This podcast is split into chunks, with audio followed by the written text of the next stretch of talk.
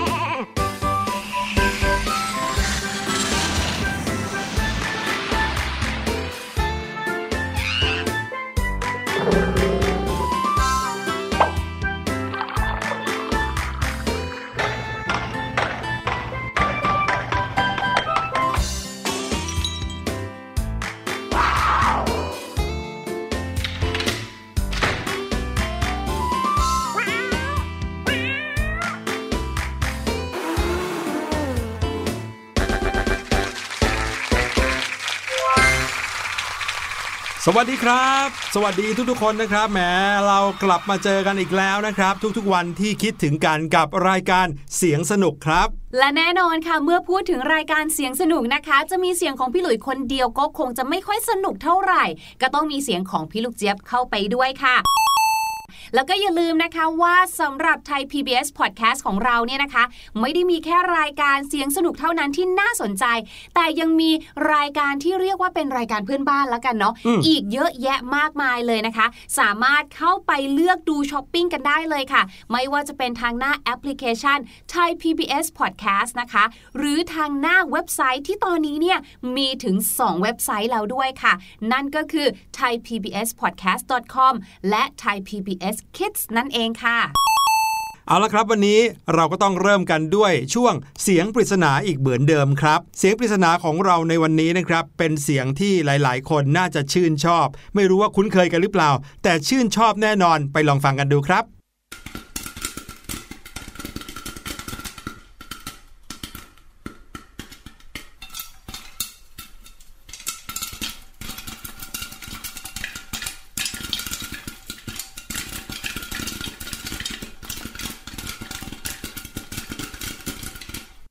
ทำ ไมพี่ลูกเจี๊ยบฟังแล้วมีความรู้สึกว่าเหมือนต้องถือไม้เทนนิสตลอดเวลาเลยอะทำไมครับ เหมือนมีการยิงลูกอะไรบางอย่างโปะปะโปะปะโปะปะมาหาเราตลอดเลยอะเนอะเสียงมันลักษณะเหมือนมีอะไรดีดๆ อย่างเงี้ยนะฮะพี่ลูกเจี๊ยบ ใช่ น้องๆ เดากันออกหรือเปล่าครับ อย่างที่บอกใบเอาไว้นะครับว่าเป็นเสียงที่หลายๆ คนน่าจะชอบครับเอาล่ะ ให้ลองเดากันก่อน แต่ว่าตอนนี้ได้เวลาที่จะพาน้องๆ ย้อนเวลาไปกับเราสองคนอีกแล้วครับ วันนี้เราจะพาน้องๆ ย้อนเวลาไปถึงต้นกำเนิดของตัวเลขบางอย่างครับโอ้วันนี้เราจะมาพูดถึงศาสตร์ของตัวเลขเลยเหรอคะพี่หลุย เหมือนแบบดูดวงอะไรอย่างนี้ใช่ไหมนั่นนะสิ แต่ว่าจะพาน้องๆ ไปรู้จักกับต้นกำเนิดของตัวเลขบางอย่างที่เราใช้กันอยู่ทุกวันนี้เลย ถ้าพร้อมกันแล้วตามเรามาเลยครับ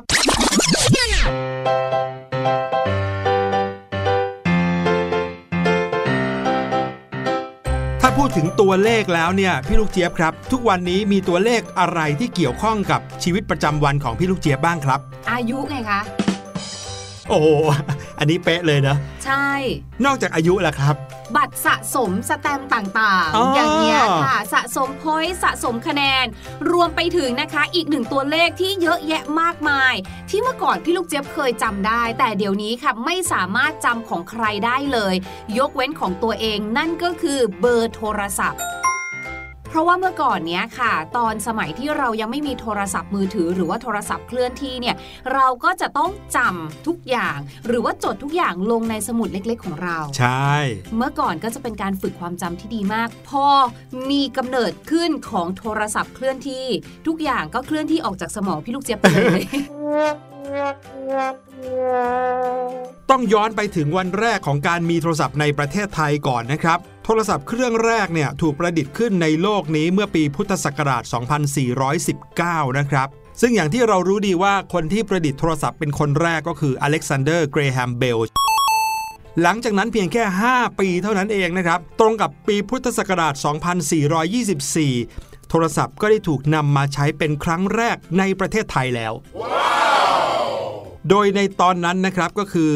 สมเด็จพระราชปิตุลาบรมวงศาพิมุกเจ้าฟ้าพานุรังสีสว่างวงศ์นะครับ เป็นเจ้ากรมกลาโหมในสมัยนั้น ก็ได้ทรงดำรินำวิทยาการด้านการสื่อสารด้วยโทรศัพท์เข้ามาใช้ในประเทศไทย หรือตอนนั้นยังใช้คำว่าสยามอยู่เลย เป็นครั้งแรกนะครับ โดยทดลองนำเครื่องโทรศัพท์มาติดตั้งที่กรุงเทพ และก็ที่ปากน้ำจังหวัดสมุทรปราการ ตอนนั้นเนี่ยเอาเข้ามาเพื่อที่จะ ใช้แจ้งข่าวเรือเข้าออกที่ปากน้ำสมุทรปราการให้ทางกรุงเทพทราบครับแต่ทีนี้ค่ะเวลาที่เราเมมเบอร์โทรศัพท์ของเพื่อนเนี่ยนะหรือแม้กระทั่งเดี๋ยวนี้เวลาที่ต้องกรอกข้อมูลส่วนตัวเนี่ยพี่ลูกเจี๊ยบจะสังเกตเห็นอย่างหนึ่งค่ะว่า การใส่ตัวเลขเบอร์โทรศัพท์เนี่ยมันมีความแตกต่างหรือว่ามีจุดน่าสนใจอยู่เหมือนกันนะอืมยกตัวอย่างเช่นค่ะ โทรศัพท์ เวลาที่เราเนี่ยจะโทรศัพท์ไปที่อ่างง่ายๆเลยนะ หัวหินเขาใหญ่อะไรอย่างเงี้ยเบอร์โทรศัพท์เขาจะไม่เหมือนเบอร์โทรศัพท์ในกรุงเทพครับจะมีตัวเลขแปลกๆ อยู่ข้างหน้า เป็นจำนวนเพิ่มขึ้นอืมก็เลยสงสัยว่าตัวเลขโทรศัพท์จริง ๆ แล้ว หรือว่าเบอร์โทรศัพท์จริง ๆ แล้วค่ะ มีกี่หลักกันแน่ ถ้าเป็นโทรศัพท์มือถือ อย่างเบอร์โทรศัพท์มือถือของพี่หลุยเนี่ยนะครับ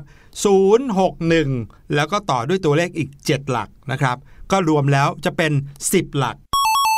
แต่ถ้าเกิดว่าเป็นเบอร์โทรศัพท์บ้าน จะมีตัวเลขนำหน้าก็คือ 02 แล้วก็ต่อด้วยตัวเลขอีก 7 หลัก รวมแล้วมีแค่ 9 หลักเองหมายเลขโทรศัพท์ในประเทศไทยของเราเนี่ยนะคะ โดยพื้นฐานเลยเนี่ยก็จะประกอบไปด้วยตัวเลข9ถึง10 หลักค่ะ และไม่ว่าจะ 9 หรือ 10 หลักนะคะก็ขึ้นต้นด้วยศูนย์เสมอเลยค่ะ นั่นหมายถึงการโทรศัพท์ภายในประเทศนั่นเอง แต่ก็มีการดับเบิลด้วยนะคะ ถ้าเกิดว่าขึ้นต้นด้วย0ูนย์เนี่ย อันนี้จะหมายถึงการโทรศัพท์ออกต่างประเทศค่ะ และตัวเลขที่ถัดจากศูนย์นะคะ ก็คือรหัสโทรศัพท์ทางไกล ระดับภูมิภาค หรืออาจจะเป็นรหัสสำหรับโทรศัพท์เคลื่อนที่ค่ะ เรามาดูหมายเลขสำหรับโทรศัพท์เคลื่อนที่กันดีกว่าค่ะ เดิมทีนะคะ หมายเลขสำหรับโทรศัพท์เคลื่อนที่เนี่ยมีตัวเลข 9 หลักค่ะ เหมือนโทรศัพท์พื้นฐานเลย โดยจะขึ้นต้นด้วยรหัส 01 03 04 05 06 07 08 แล้วก็ 09 ค่ะ ต่อมาปรากฏว่าไม่พอต่อความต้องการค่ะ ก็คือว่าคนเนี่ยใช้โทรศัพท์เคลื่อนที่ หรือถ้าเรียกง่าย ๆ ที่รู้จักกันก็คือ มีการใช้โทรศัพท์มือถือกันเยอะมากขึ้นค่ะ คณะกรรมการกิจการโทรคมนาคมแห่งชาติ หรือกทชค่ะ ก็เลยมีการเปลี่ยนเลขหมายโทรศัพท์เคลื่อนที่ ให้กลายเป็น 10 หลักค่ะ เพื่อที่จะขยายจำนวนเลขหมายของโทรศัพท์มือถือ ให้รองรับการใช้งานที่เพิ่มขึ้นอย่างรวดเร็วได้อย่างเพียงพอค่ะ โดยมีการเติมเลข 8 เข้าไป ข้างหลังเลข 0 ค่ะ รจำเบอร์โทรศัพท์ของตัวเองได้บ้าง ใครจำไม่ได้นะคะ ลองกดดูในโทรศัพท์มือถือเลยค่ะ เบอร์ของหลาย ๆ คนเนี่ยก็จะกลายเป็น 08 เนาะอาจจะเป็น 080 081 083 แบบนี้ค่ะ ก็เรียงลำดับไปเรื่อย ๆ เลยนะคะ โดยระบบใหม่นี้เริ่มใช้เมื่อวันที่ 1 กันยายน พุทธศักราช 2549 ค่ะ แล้วก็ยกเลิกระบบ 9 หลักเมื่อวันที่ 1 ธันวาคม พุทธศักราช 2549นั่นเองทำให้หมายเลขสำหรับโทรศัพท์เคลื่อนที่หรือว่าโทรศัพท์มือถือเนี่ยมีตัวเลขทั้งหมดรวมแล้วเป็น 10 หลักค่ะ และตั้งแต่กลางปีพุทธศักราช 2550 นะคะ ก็มีการขยายรหัสเลขหมายของโทรศัพท์มือถือเพิ่มขึ้นอีกค่ะ ตามลำดับมาเลยเรื่อยๆนะคะ ไม่ว่าจะเป็น 080 082 091 092 แล้วก็มีเพิ่ม 061 062 โอ้โห เยอะแยะมากมายเลยค่ะ ส่วนหมายเลขโทรศัพท์ที่มีเพียงแค่ 9 หลักเนี่ย คือหมายเลขของอะไรนะครับ อย่างที่ได้เกริ่นเอาไว้แล้วว่าเกี่ยวข้องกับโทรศัพท์ตั้งแต่เริ่มมีมาในประเทศไทยเลย แรกเริ่มเดิมทีแล้วเนี่ย เบอร์โทรศัพท์ในประเทศไทยมีแค่ 7 หลักเท่านั้นเองนะครับ ถ้าเกิดว่าน้องๆ เคยเห็นป้ายโฆษณาในสมัยโบราณนะครับ น่าจะสักประมาณ 20-30 ปีที่แล้วเนี่ย น้องๆ ก็จะเห็นว่าเบอร์โทรศัพท์ที่จะเอาไว้ติดต่อ มีเพียงแค่ 7 ตัวเท่านั้นเองนะครับ แต่ว่าเพิ่งจะมีการมาเพิ่มหมายเลขโทรศัพท์ทั่วประเทศให้เป็น 9 หลัก คือเพิ่มเลข 02 เข้าไปเนี่ยเมื่อปีพุทธศักราช 2544 ที่ผ่านมานี้เองนะครับ ต่อจากนั้นเนี่ย ทั้งประเทศไทยนะครับ ถ้าเป็นเบอร์โทรศัพท์พื้นฐานก็จะมี 9 หลักทั้งหมดเลย โดยที่ในกรุงเทพและปริมณฑลนะครับ ไม่ว่าจะเป็นนนทบุรี ปทุมธานี สมุทรปราการ แล้วก็บางส่วนของอำเภอพุทธมณฑลจังหวัดนครปฐมเนี่ยก็จะมีเลขนำหน้าว่า 02 แล้วก็ตามด้วยตัวเลข 7 ตัว ก็จะกลายเป็นเบอร์โทรศัพท์จำนวน 9 หลักนะครับแต่เรื่องราวยังไม่จบเท่านี้ครับ เพราะว่า รหัสของจังหวัดต่างๆ ในประเทศไทยเนี่ยซึ่งมีถึง 77 จังหวัดเนี่ยนะครับ จะถูกแบ่งออกเป็นอีก 10 10 ตัวเลขเลยนะครับ ที่จะเอามาเป็นตัวเลขนำหน้ารหัสจังหวัด อย่างเช่น ในภาคกลางนะครับ ก็จะมีจังหวัดชนบุรีที่พี่หลุยคุ้นเคยหน่อยเพราะว่าเคยไปอยู่ที่จังหวัดนั้นมานะครับ จังหวัดชนบุรี ฉะเชิงเซาเนี่ยจะมีตัวเลขนำหน้าว่า 038 ครับ เมื่อไหร่ก็ตามที่น้องๆ อยากจะโทรไปที่จังหวัดฉะเชิงเซาชนบุรีหรือว่าระยองนะครับ น้องๆ ก็จะต้องกด 038 นำหน้าเสมอ แต่ทีนี้เบอร์โทรศัพท์อย่างที่เล่าให้ฟังว่ามันมีอยู่ 7 ตัวใช่ไหมครับ ถ้าเกิดว่าเบอร์โทรศัพท์อีก 7 ตัวมาบวกกับ 038 อีก 3 ตัว 3 หลักเนี่ยก็จะกลายเป็นเลข 10 หลัก คราวนี้เหมือนกับโทรศัพท์มือถือเลยเพื่อป้องกันความสับสนตรงนี้นะครับ ทางองค์การโทรศัพท์เขาก็เลยกำหนดให้ เบอร์โทรศัพท์ในต่างจังหวัดเนี่ยนะครับที่นอกเหนือจากกรุงเทพมหานครและปริมณฑลเนี่ยมีเพียงแค่ 6 หลักเท่านั้นเอง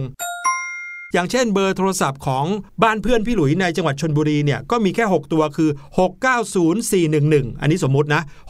690411 มีแค่ 6 ตัวไม่เหมือนกับเบอร์โทรศัพท์ในกรุงเทพที่จะมี 7 ตัวใช่ไหมครับ ทีนี้พอกดรหัสจังหวัดนำหน้าด้วย 038 แล้วก็ต่อด้วย 6 ตัวนั้นเนี่ยก็จะกลายเป็นตัวเลข 9 หลักเหมือนกัน ทีนี้น้องๆก็จะนึกภาพออกแล้วว่า ตัวเลขเบอร์โทรศัพท์ในประเทศไทยเนี่ยมีทั้งหมด 2 แบบก็คือ 9 หลักกับ10 หลัก ถ้าเป็นเบอร์โทรศัพท์ 9 หลัก ก็จะเป็นเบอร์โทรศัพท์พื้นฐานด้วยเครื่องทั่วทั่วไป หรือว่าเบอร์ที่ใช้ต่ออินเทอร์เน็ตอย่างเงี้ยนะครับ แต่ถ้าเกิดว่าเป็นเบอร์โทรศัพท์เคลื่อนที่ หรือโทรศัพท์มือถือที่อยู่ในมือเราตอนนี้ ก็จะมีทั้งหมด 10 หลักนั่นเอง โดยที่ 3 หลักแรกนั้นเป็นรหัสนะครับ ไม่ว่าจะเป็นรหัสจังหวัด หรือรหัสของเครือข่ายโทรศัพท์มือถือครับ สิบหลักว่าเยอะแล้วใช่ไหมคะ เรามาดูโทรศัพท์ที่ไม่ได้โทรในจังหวัดหรือว่าในประเทศกันดีกว่า อย่างที่พี่หลุยบอกการโทรศัพท์ข้ามจังหวัดเนี่ยเขาก็จะมีรหัสจังหวัดเขาใช่ไหมคะอืมแต่ว่าถ้าเป็นการข้ามประเทศล่ะ เช่นสมมุติว่าเรามีเพื่อนอยู่ที่ประเทศญี่ปุ่น คนประเทศญี่ปุ่นจะโทรมาหาเราเนี่ยก็จะโทรธรรมดาไม่ได้นะคะอืมถ้าเกิดว่าเขาจะโทรมาหาเราเนี่ยนะคะ เขาจะต้องมีการ กดรหัสของประเทศก่อนด้วยนะอืมอืมหมายเลขที่สามารถโทรศัพท์ได้ข้ามน้ำข้ามทะเลมายังประเทศไทยเนี่ยนะคะ เมื่อกดมาหาเราจะต้องขึ้นต้นด้วย 66 ค่ะ สมมุติว่าชาวต่างชาติสนใจนะคะ อยากจะมาเที่ยวประเทศไทย มาพักโรงแรมของประเทศไทย แต่เกิดมีคำถาม อีเมลมาถามแล้วก็ไม่ตอบ รอไม่ไหวต้องโทรมาเลยแหละ เพราะว่าเป็นเรื่องด่วน เมื่อชาวต่างชาติคนนั้นเข้าไปในเว็บไซต์ของโรงแรมนะคะ ดูเบอร์โทรศัพท์เพื่อที่จะโทรมา สิ่งที่เขาเห็นนะคะ จะเป็นเบอร์ที่ขึ้นต้นด้วยบวกแล้วก็ 66 ค่ะ ก็คืออมเป็นเลข 6 2 ตัว โดยเครื่องหมายบวกนะคะ หมายถึงรหัสโทรศัพท์ข้ามประเทศค่ะ ซึ่งแต่ละเครือข่ายเนี่ยก็จะให้บริการไม่เหมือนกันนะ อาจจะแบบเป็น 001 007 ว่ากันไปค่ะ แต่ว่าค่ะ66 เนี่ย คือรหัสประจำตัวของประเทศไทยเรา พอมารวมกันก็เลยจะกลายเป็นบวก 66 ค่ะ บวก 66 นี้นะคะ ก็จะมาแทนที่ 0 ตัวหน้าของหมายเลขที่ใช้โทรศัพท์ภายในประเทศตามปกติ สมมุตินะคะ เบอร์โทรศัพท์ของโรงแรมเนี่ยนะคะ ซึ่งเป็นเบอร์โทรศัพท์พื้นฐานเนี่ยคือ 02 241 0879 เวลาที่เราจะกดนะคะ เราจะกดว่าเป็น 66แล้วก็ 2 เลยค่ะ เป็น 271 ไปเลย เลข 0 ข้างหน้าเนี่ยนะคะ ที่เป็น 02 เนี่ย เลข 0 ตัวนั้นตัดออกไปเลยค่ะซึ่งกฎเกณฑ์นี้นะคะใช้แบบเดียวกัน ถ้าเราจะโทรเป็นโทรศัพท์มือถือนะคะ ที่เป็น 081 เราก็ตัดเลข 0 ออกค่ะ ก็จะเป็นบวก 6681 ค่ะ คราวนี้น้องๆก็รู้วิธีการโทรศัพท์ ที่จะกดรหัสข้ามประเทศข้ามจังหวัดได้อย่างถูกต้องแล้วนะครับ คราวนี้มาถึงอีกหนึ่งเลขดีกว่าครับน้องๆ เป็นตัวเลขที่อยู่กับตัวเราตลอดชีวิตเลยเหมือนกันครับ นั่นก็คือเลขบัตรประชาชนครับน้องๆ อาจจะเคยเห็นว่าเลขบัตรประชาชนเนี่ย โอ้โห มีตัวเลขยาวเหยียดเรียงกันเป็นแถวนะครับ รวมกันแล้วนับดู 1 2 3 4 5 6 7 มีถึง 13 หลักด้วยกันครับ ทีนี้นะครับเลข 13 หลักของบัตรประจำตัวประชาชนของเราทุกคนเนี่ยไม่ได้ถูกสุ่มขึ้นมามั่วๆนะ ไม่ใช่ว่าเออเอาเลขนี้ให้คนนี้เลขนี้ให้คนนี้นะครับ ทั้ง 13 หลักนี้มีความหมายซ่อนอยู่ครับน้องๆหลักแรกนะครับ หลักที่1เนี่ยคือความหมายของประเภทของบุคคลนะครับ ซึ่งประเภทบุคคลเนี่ยมีอยู่ 9 ประเภทก็คือหมายเลข 1 ถึงหมายเลข 9 อย่างเลขบัตรประจำตัวประชาชนของพี่หลุยเนี่ยเริ่มต้นด้วยเลข 3 ครับ หมายเลข 3 ก็หมายถึงคนไทย แล้วก็คนต่างด้าวที่มีใบสำคัญประจำตัวคนต่างด้าว แล้วก็มีชื่ออยู่ในทะเบียนบ้านในสมัยเริ่มแรกนะครับ ก็คือทะเบียนบ้านตั้งแต่ก่อนวันที่ 31 พฤษภาคม ปี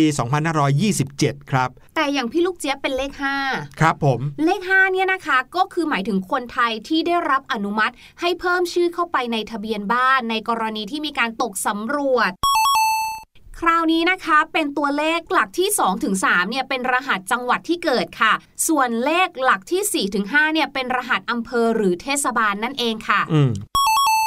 ต่อไปนะครับหลักที่ 6 ถึงหลักที่ 10ครับคราวนี้อีก 5 ตัวถัดมาเลยนะครับหลักที่ 6 ถึงหลักที่ 10 หมายถึงกลุ่มที่ของบุคคลแต่ละประเภท ที่ทางสำนักทะเบียนแต่ละแห่งจะจัดกลุ่มเรียงไปตามลำดับครับถ้าเกิดว่าเป็นเด็กเกิดใหม่ในปัจจุบัน เลขนี้ก็จะหมายถึงเล่มของสูติบัตรนะครับว่าเป็นเล่มที่เท่าไหร่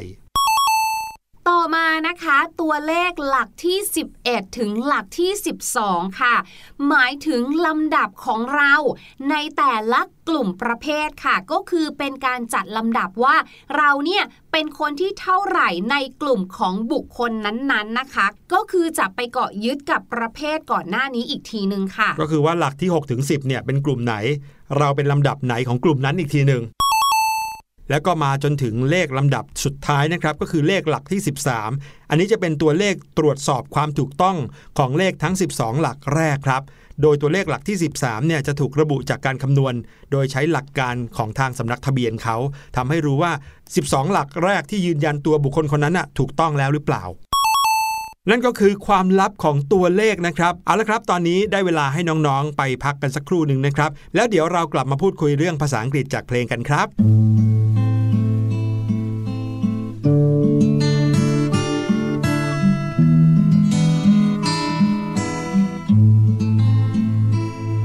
ไม้เอ่ยใบไม้ร่วง เจ้าจะร่วงกันไปถึงไหนทำไมไม่เหลือเอาไว้สักใบ แล้วต่อไปจะเหลืออะไรไว้เชยชม เมื่อก่อนนี้เจ้าชุดชอสวยทั้งดอกทั้งใบเจ้าก็สดสวย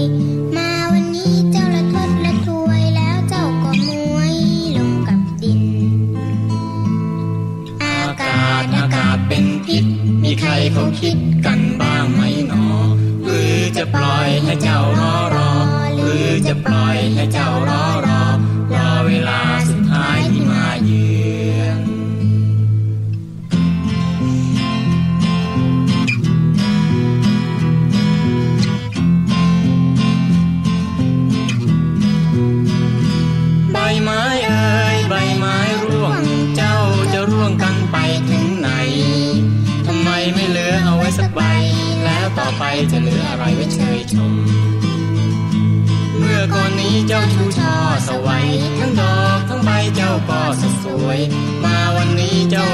จ้าระทดระทวยแล้วเจ้าก็มวยลงกับดิน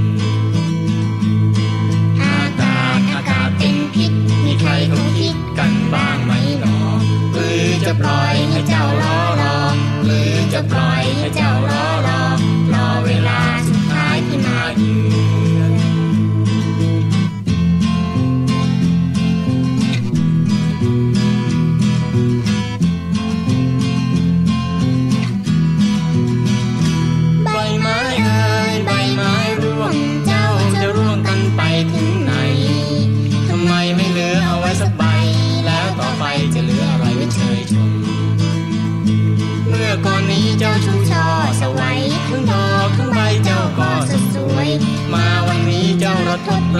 วยแล้วเจ้าก็มวยลงกับดิน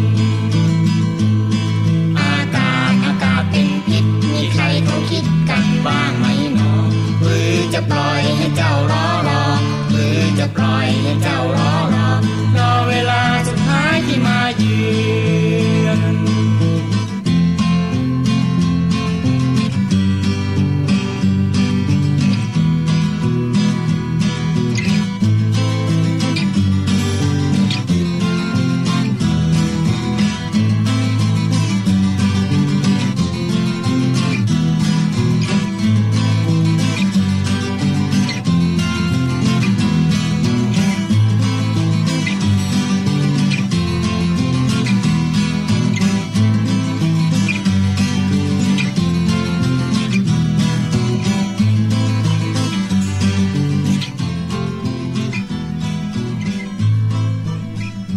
และเพลงที่เพิ่งจบไปนะคะ มีชื่อว่าใบไม้ร่วงนั่นเองค่ะ เมื่อพูดถึงคำนี้เนาะเราก็จะนึกถึงเรื่องของฤดูกาลหรือว่า season มาก่อนเลยค่ะ ฤดูแรก summer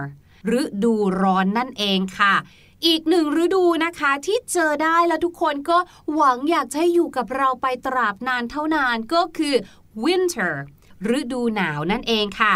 ส่วนนะคะฤดูที่เพลงนี้พูดถึงก็คือใบไม้ร่วงเนี่ยนะคะ ในภาษาอังกฤษเนี่ยมีถึงสองคำศัพท์เลยนะคะ เป็นความหมายเดียวกัน นั่นก็คือ fall fall f a l l fall นะคะ มันร่วงมันหล่นลงมานะคะ ก็เลยหมายถึงฤดูใบไม้ร่วงนั่นเอง ซึ่งมีความหมายเท่ากันกับ autumn autumn A U T U M N นะคะ autumn ก็คือเป็นฤดูใบไม้ร่วงเช่นเดียวกันค่ะ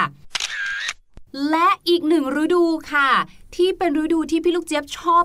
มาก ๆ เลย เป็นช่วงที่แบบดอกไม้จะผลิบานมันเด้งดึงสปริงออกมาเลยนะคะ ก็คือ spring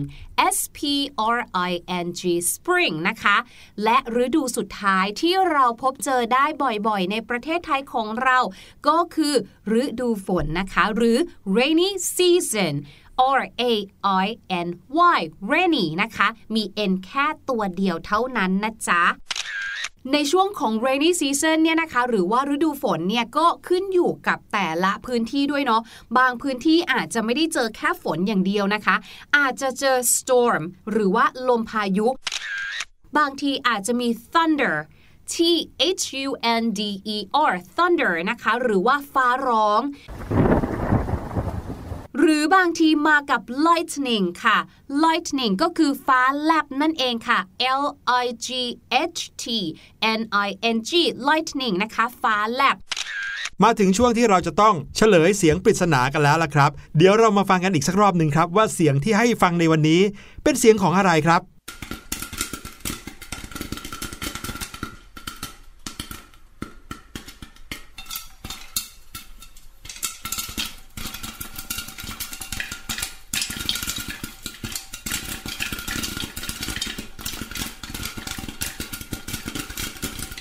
จริง ๆ แล้วนะครับ เสียงนี้ก็แทบจะเป็นเสียงที่เฉลยอยู่แล้วล่ะครับพี่ลูกเจี๊ยบเพราะว่าเสียงของเขาเนี่ยจะดังปั๊บปั๊บปั๊บปั๊บปั๊บใช่ไหมขนมนี้นะคะเป็น snack ที่หลาย ๆ คนชื่นชอบอย่างแน่นอนค่ะ เพราะมันคือป๊อปคอร์นค่ะ